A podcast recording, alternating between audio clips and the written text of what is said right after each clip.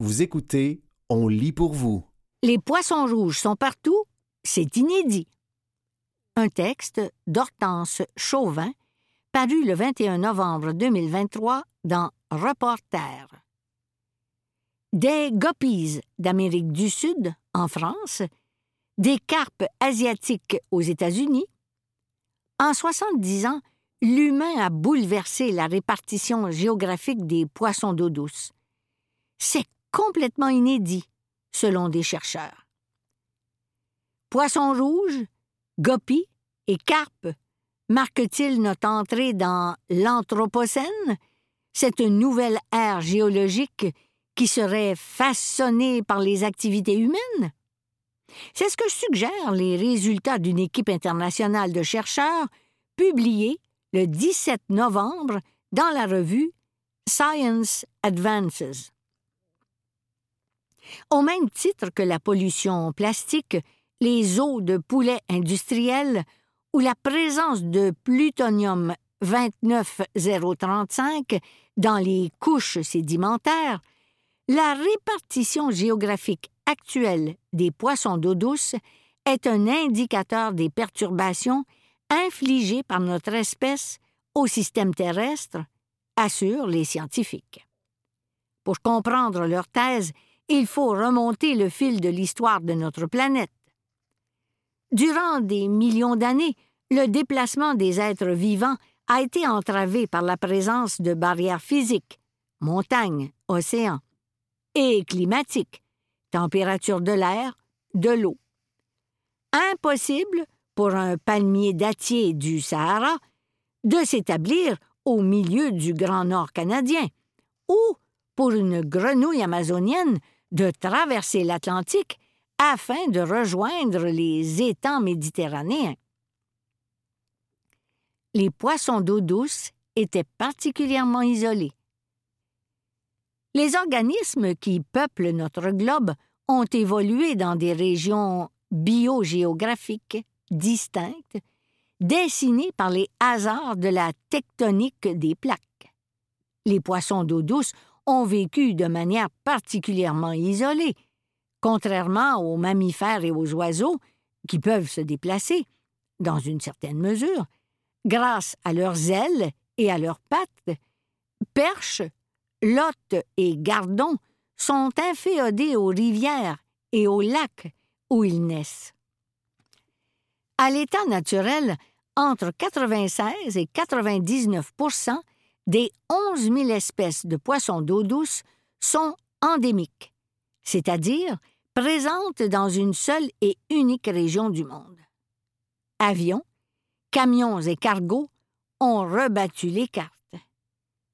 Ça a commencé doucement au 19e siècle, quand les colons européens ont commencé à introduire des poissons qui leur étaient familiers en Australie ou en Nouvelle-Zélande, et en ramener vers l'Europe ou l'Amérique du Nord, retrace Boris Leroy, maître de conférences en écologie et en biogéographie au Muséum national d'histoire naturelle et premier auteur de l'étude parue dans Science Advances. Ça s'est vraiment accéléré après la Seconde Guerre mondiale avec l'augmentation des échanges commerciaux. Un poisson rouge, devenu trop gros pour son aquarium, est relâché dans la nature par son propriétaire. Un tilapia d'Afrique, parvenant à s'échapper de la ferme aquacole où il a été élevé. Un achigan à grande bouche d'Amérique du Nord, transporté vers les cours d'eau européens pour la pêche récréative. Au total, 453 espèces de poissons d'eau douce ont été introduites, intentionnellement ou non, hors de leur air naturel, indiquent les chercheurs. Les humains sont devenus une force de changement planétaire. Ces déplacements n'ont rien d'anodin. Durant des dizaines de millions d'années, les poissons d'eau ont évolué dans six régions biogéographiques uniques.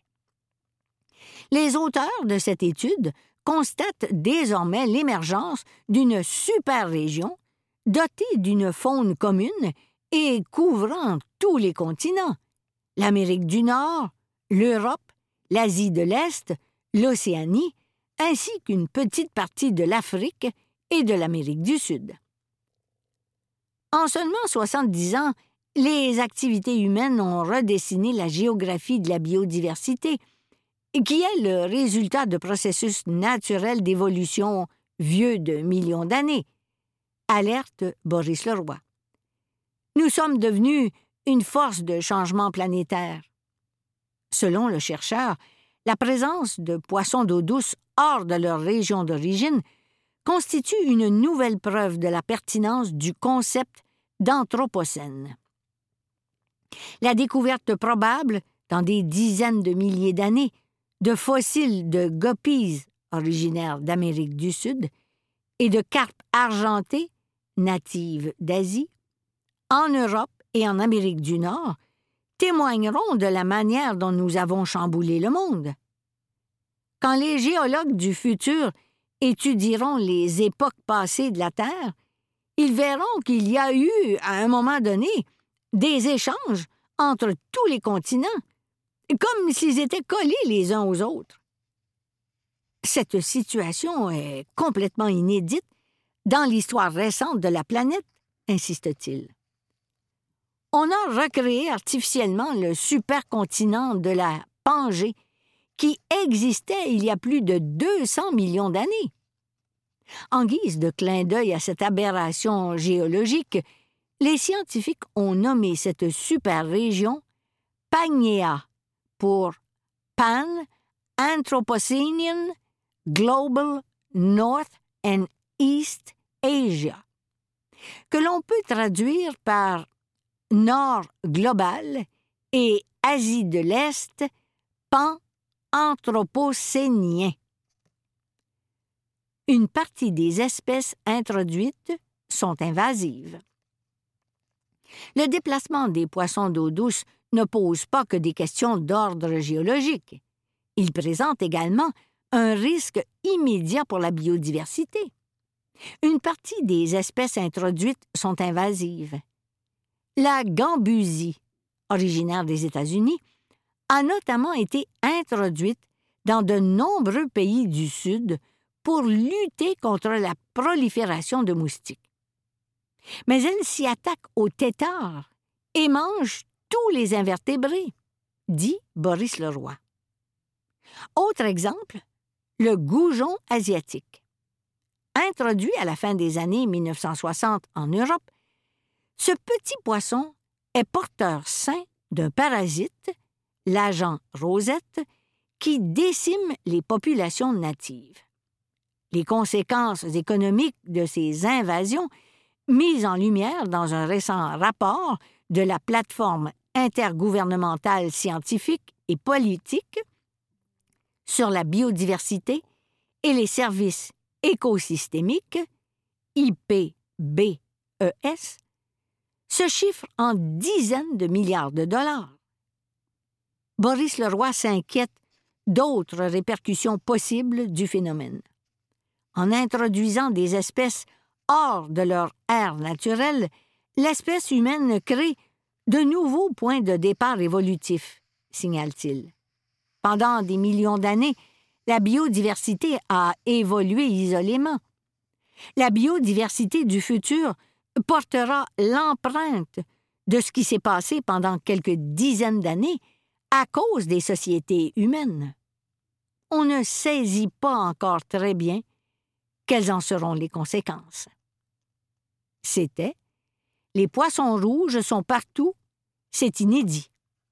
Un texte d'Hortense Chauvin, paru le 21 novembre 2023 dans Reporter. projet minier de la transition, intensifier l'extraction sous le couvert de la lutte au changement climatique. Un texte de Axel Ferrand, paru dans Climatoscope, octobre 2023. Les projets miniers de la transition. Intensifier l'extractivisme sous couvert de la lutte au changement climatique. Dans cet extrait d'article de presse, il est question de nouveaux projets qui visent à contribuer à la lutte au changement climatique. Il est en réalité question d'un projet de mine de lithium à ciel ouvert contesté pour ses conséquences environnementales en Abitibi-Témiscamingue. Cette ligne argumentaire se rencontre dans de nombreux projets extractifs de minéraux critiques et stratégiques. Comment en arrive-t-on à légitimer un projet d'extraction de ressources naturelles en recourant à un argument de lutte contre les changements climatiques? N'y a-t-il pas une tension fondamentale à légitimer des projets qui ont des conséquences environnementales indéniables sous couvert d'un discours vert? Le présent article propose un regard critique sur ces modes de justification en centrant la réflexion autour de la conception de la nature et de la relation entre l'humain et la nature. On pourrait, comme Québécois et Québécoises, contribuer largement à la lutte contre les changements climatiques en permettant à ces projets d'émerger, estime le chef de la direction d'une entreprise minière au Québec. Quelles sont les autres options si on veut remplacer l'essence dans nos véhicules nos bateaux et nos transports aériens un jour, vous avez le choix d'acheter du lithium de l'Australie qui a été transformé en Chine ou des sels de lithium de l'Amérique du Sud qui sont drôlement difficiles pour les eaux souterraines avec des conditions de travail peut-être moins intéressantes qu'en Abitibi. Les Ouzons, 2021 le concept d'extractivisme et les propositions de l'anthropologue Arturo Escobar permettent d'alimenter les réflexions sur le caractère contradictoire des discours et des stratégies de lutte contre les changements climatiques qui reposent sur l'intensification de l'extraction de ressources minérales.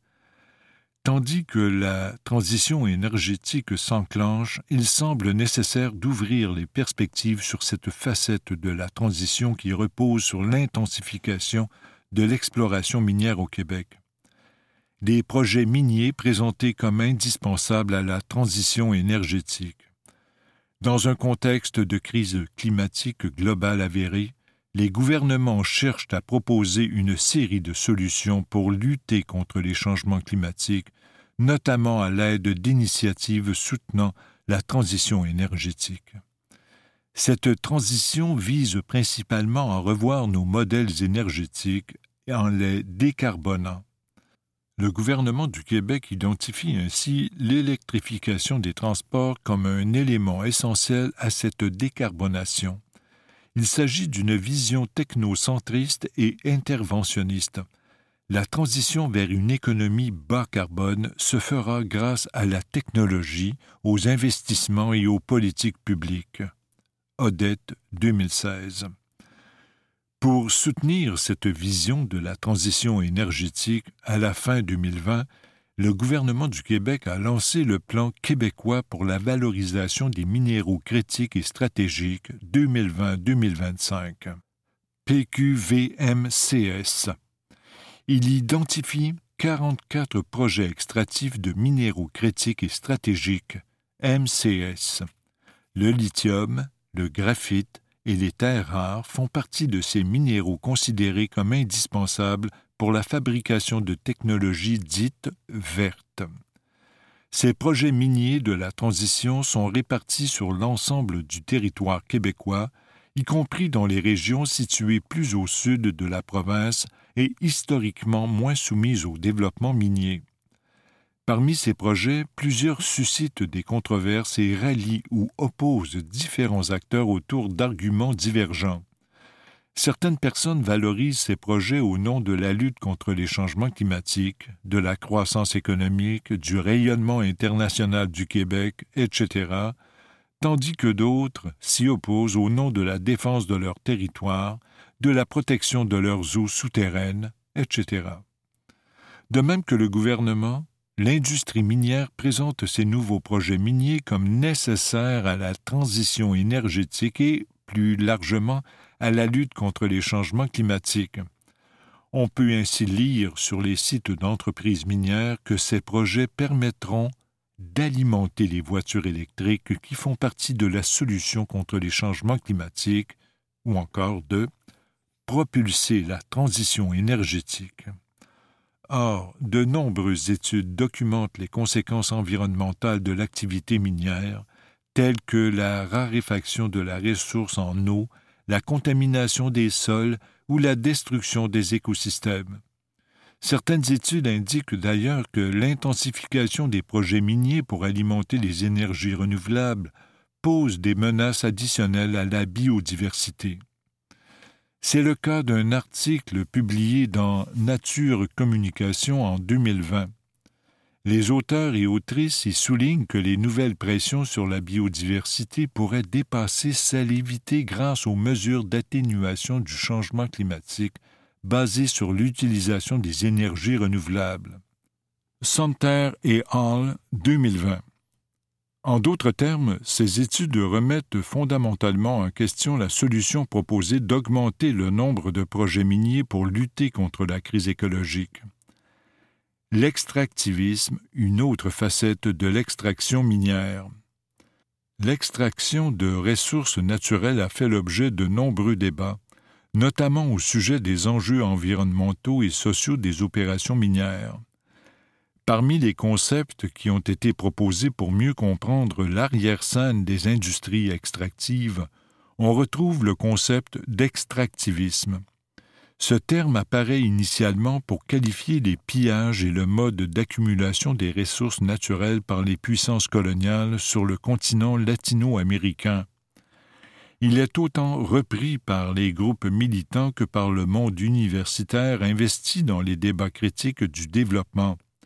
Svampa 2011, Bednik 2019. Pour certaines personnes, il renvoie exclusivement à l'extraction massive de ressources non renouvelables, comme les minerais et les hydrocarbures.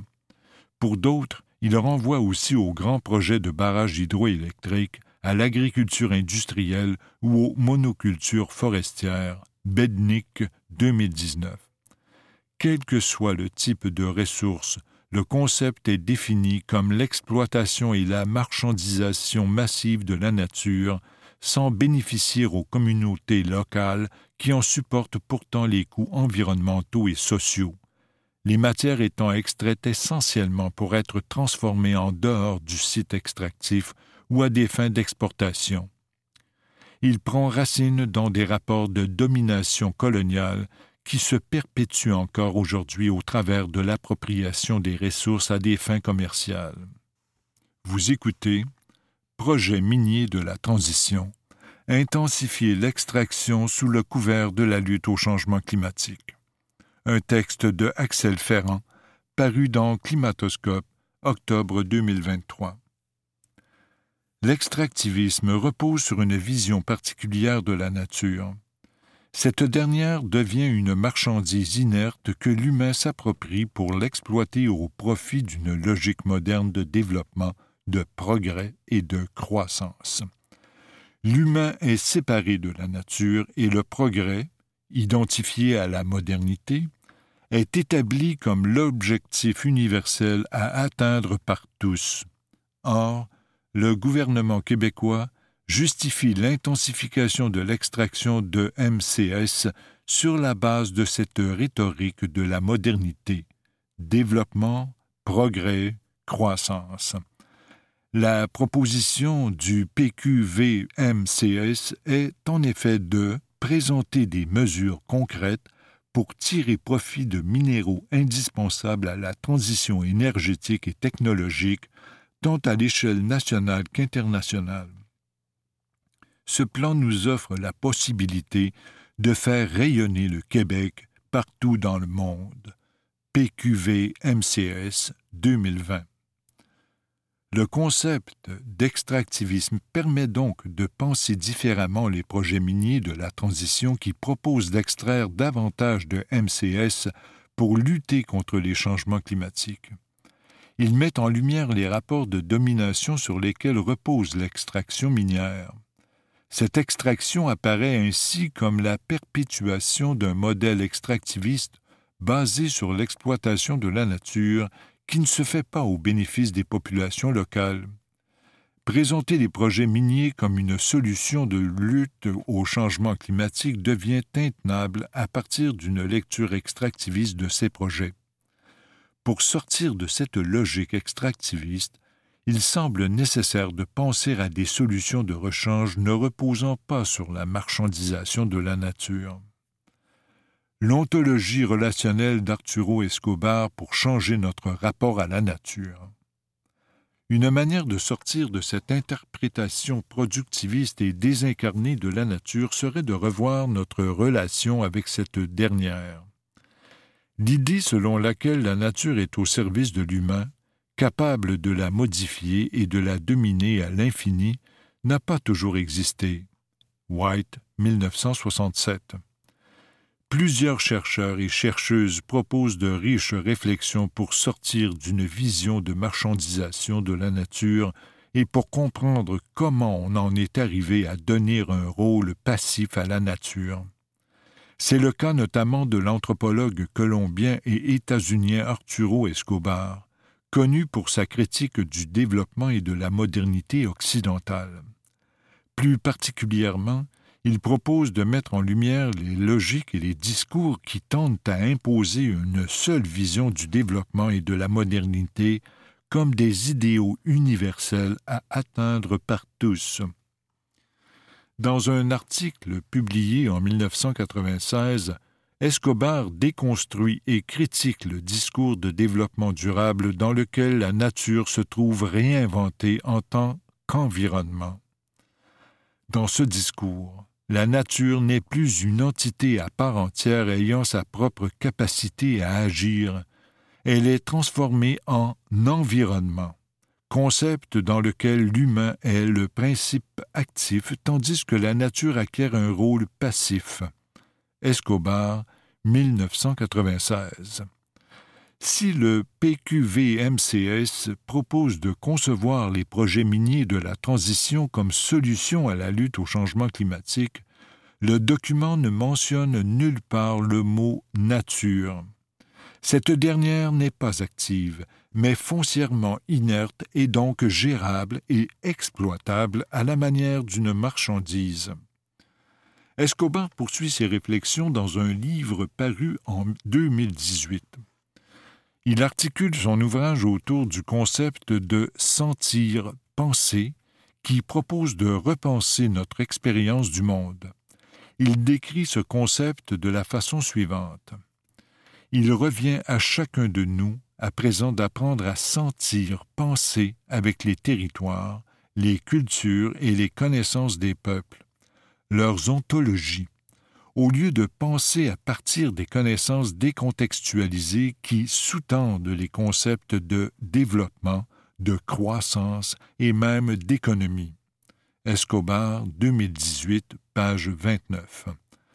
En d'autres termes, Escobar nous invite à remettre en cause radicalement la séparation préconisée par la pensée moderne entre le corps et l'esprit, la raison et les émotions, il nous propose de changer notre manière d'être au monde en pensant simultanément avec le cœur et l'esprit. À la manière de Bruno Latour, Escobar propose une ontologie relationnelle, c'est-à-dire une réalité ou un ensemble de mondes formés par un dense réseau d'interrelations et de matérialité entre les êtres, humains et non humains, et les différents mondes qu'ils habitent. Par exemple, la nature, la roche, la montagne, l'arbre, etc., est considéré comme un être sentant et non plus comme un être isolé, inerte et séparé de l'humain. La nature se trouve revitalisée. Cette proposition est particulièrement puissante lorsqu'on pense au projet minier. Un site minier devient un grand réseau d'interrelations entre minéraux, roches, cours d'eau, fleurs, arbres, buissons, et faune, fourmis, papillons, orignaux. Dès lors que la roche devient un être sentant, son exploitation et sa destruction, comme dans le cas d'un projet minier, s'opposent de façon complètement différente. Présenter l'augmentation de projets d'extraction industrielle de ressources naturelles comme une solution vers un monde plus habitable devient questionnable dans cette perspective relationnelle. Repenser notre relation à la nature pour ouvrir la voie aux alternatives. En proposant les projets miniers de la transition comme solution à la lutte au changement climatique, le discours des autorités et de l'industrie minière s'ancre dans une vision du monde qui sépare nature et culture, humain et non humain, en les hiérarchisant. Escobar, 2018. L'approche technocentriste et interventionniste de la transition énergétique proposée dans le PQVMCS s'inscrit dans cette même vision du monde qui mène pourtant à une destruction de la nature. La crise climatique actuelle en est un exemple cinglant. Il existe toutefois des trajectoires alternatives de la transition permettant de dépasser les modèles de la modernité capitaliste au sein desquels l'humain prospère invariablement au détriment du non-humain. Escobar, 2018, page 28. En posant pour acquis qu'une exploitation croissante des MCS est nécessaire à la transition énergétique, le gouvernement perpétue une politique extractiviste sous couvert de la lutte au changement climatique. Mais l'exploitation massive de ressources naturelles ne semble pas être une solution à privilégier dans le contexte de crise majeure actuelle. Il semble donc essentiel de repenser la trajectoire d'une transition énergétique qui placerait la défense du vivant. Gabriel, 2017, au cœur des réflexions. Escobar, 2018, propose de penser notre rapport au monde différemment et de redonner à la nature un rôle d'actrice à part entière. L'humain et la nature ne sont plus séparés, et le rapport de domination du premier sur le second disparaît. Chaque humain pense à la fois avec le cœur et l'esprit, et existe en relation avec les autres humains et les entités naturelles. Cette proposition apparaît comme une voie prometteuse pour lancer des réflexions collectives et tracer d'autres solutions à la politique minière actuelle. Ces solutions alternatives ne poseraient plus alors comme une évidence de faire un choix entre un projet extractif, durable, en Abitibi-Témiscamingue et un projet difficile pour l'environnement en Amérique latine, tel que présenté dans l'extrait en début d'article. C'était Projet minier de la transition, intensifier l'extraction sous le couvert de la lutte au changement climatique, un texte de Axel Ferrand, paru dans Climatoscope octobre 2023.